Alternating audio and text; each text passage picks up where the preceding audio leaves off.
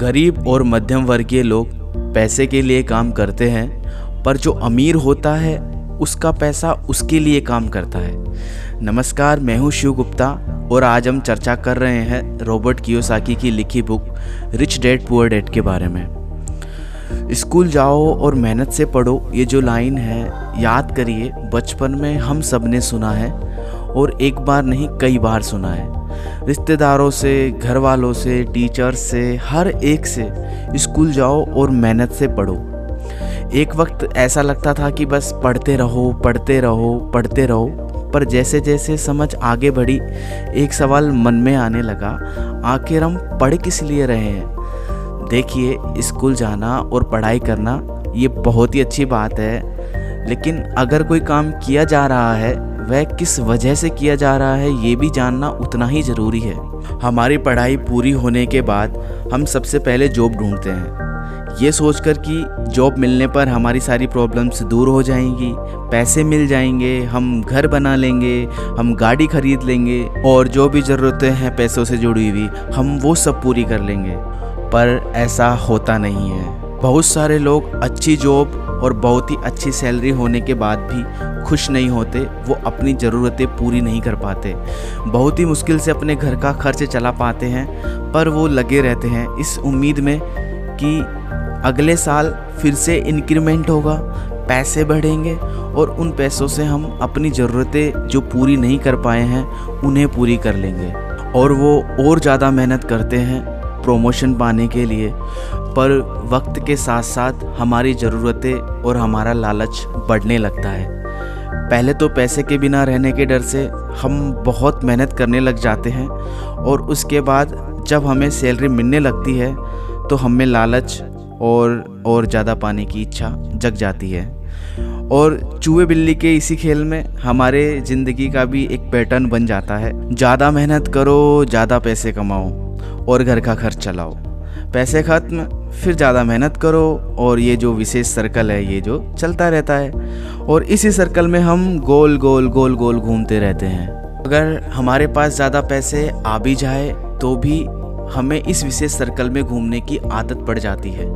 हमें डर और लालच पर काबू पाना बहुत ही ज़रूरी है, क्योंकि अगर हम अमीर बन भी गए तो इन आदतों की वजह से हम हमेशा डर के साय में रहेंगे और अपनी ज़िंदगी को एंजॉय नहीं कर पाएँगे। पहले के ज़माने में शिक्षा एक ज़रिया थी लोगों की पर्सनैलिटी डेवलप करने का और आसपास के हर विषय में उन्हें जानकारी देने का। पर वक्त के साथ साथ पढ़ाई का लक्ष्य उसका गोल बदल गया। पढ़ाई का मकसद रह गया बड़े होकर अपनी जीविका चलाना ब्रेड एंड बटर कमाना। और इसमें कुछ गलत भी नहीं है। वक्त के साथ चीज़ें बदलना बहुत ज़रूरी है, क्योंकि जो चीज़ वक्त के साथ नहीं बदलती, वो या तो हमारी खुशियाँ छीनती है, या फिर समाज को बहुत ही पीछे ले जाती है। रोबोट क्योसाकी ने इस बहुत ही अहम मुद्दे को यहाँ उठाया है, अपनी book rich dad poor dad में। उन्होंने क्या खूब कहा है कि बचपन से ही अगर हम बच्चे को मनी एज ए सब्जेक्ट बच्चों को पढ़ाना शुरू करें उन्हें यह समझाना शुरू करे कि उसे कैसे मैनेज किया जाए। तो बड़े होने पर बच्चों की बहुत सारी प्रॉब्लम्स अपने आप ही सॉल्व हो जाएगी। बच्चा खुद उन्हें सॉल्व करने की क्षमता रखेगा। पर कहीं ना कहीं रोबोट कियोसाकी ने इस बात पर पूरा ध्यान रखा है कि पैसों को रिश्तों के ऊपर ना रखा जाए। तभी तो उन्होंने इस विषय को रिश्तों के माध्यम से ही समझाने की कोशिश की है।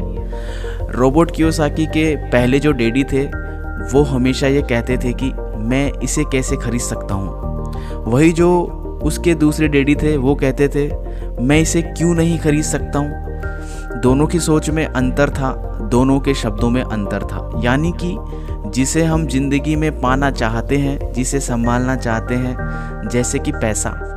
तो उसके बारे में अगर बचपन से जाना जाए तो क्या ये सही नहीं होगा? आज जिस तरह से पढ़ाई की जाती है बच्चा ग्रेजुएट होकर सोचता है कि अब मैं कौन सी नौकरी करूँगा? क्या ये सही नहीं है कि थोड़ा और पहले से बच्चे को इस विषय के बारे में और अच्छे से और डीपली पढ़ाया जाए, समझाया जाए?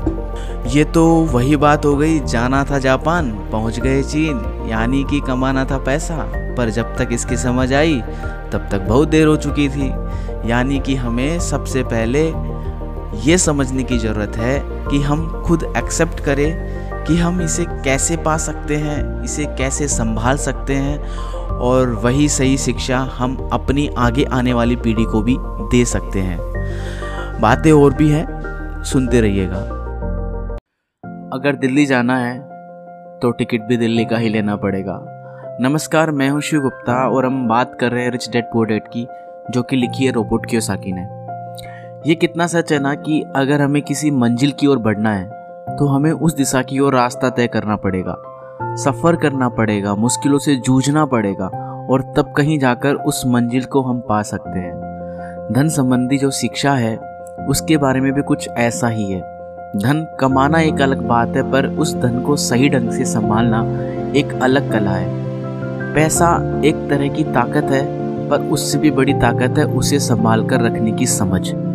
पैसा तो आता और जाता रहता है पर अगर आप ये जानते हैं कि पैसा किस तरह से काम करता है तो आप ज़्यादा ताकतवर हो जाते हैं और आप दौलत कमाना भी शुरू कर देते हैं।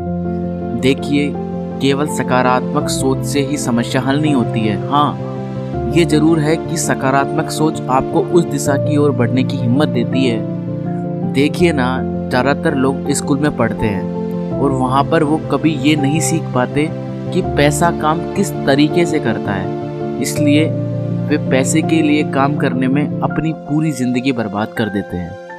रोबोट कियोसाकी कहते हैं कि उनकी ये पैसों से जुड़ी हुई शिक्षा, वित्तीय शिक्षा, वो जब 9 साल के थे, तभी शुरू हो गई थी। पर सबसे ज़रूरी बात ये थी, उन्होंने जो पहला कदम उठाया था, ये निर्णय लिया था कि उन्हें किसकी बात सुननी है। अपने पुअर डेट की, जो कि पढ़े लिखे हैं पर पैसे को अहमियत नहीं देते, या फिर रिच डेट की जो कि उन्हें उतना ही प्यार करते थे जितना कि उनके पुअर डैड पर उन्होंने पैसों को कभी छोटा नहीं समझा। और क्योंकि रोबोट कियोसाकी सिर्फ़ नौ साल के थे तो उनके रिच डैड ने बहुत ही आसान शब्दों में उन्हें वो लेसन्स पढ़ाए, पैसों के बारे में वो लेसन सिखाए। जी हाँ हम किससे सीख रहे हैं, किसकी बात मान रहे हैं, किसे अपना मार्गदर्शक चुन रहे हैं, ये बहुत ज़रूरी है। क्योंकि जो हमें गाइड कर रहा है, अगर उसका नज़रिया ही अलग है तो वो आपको सही मंजिल की ओर नहीं पहुँचा पाएगा। रोबोट कियोसाकी के दोनों ही डैड, रिच डैड और पुअर डैड, उन्हें उतना ही प्यार करते थे। पर सिर्फ़ नज़रिए की वजह से रोबोट कियोसाकी ने अपने रिच डैड की बात सुनना प्रेफर किया।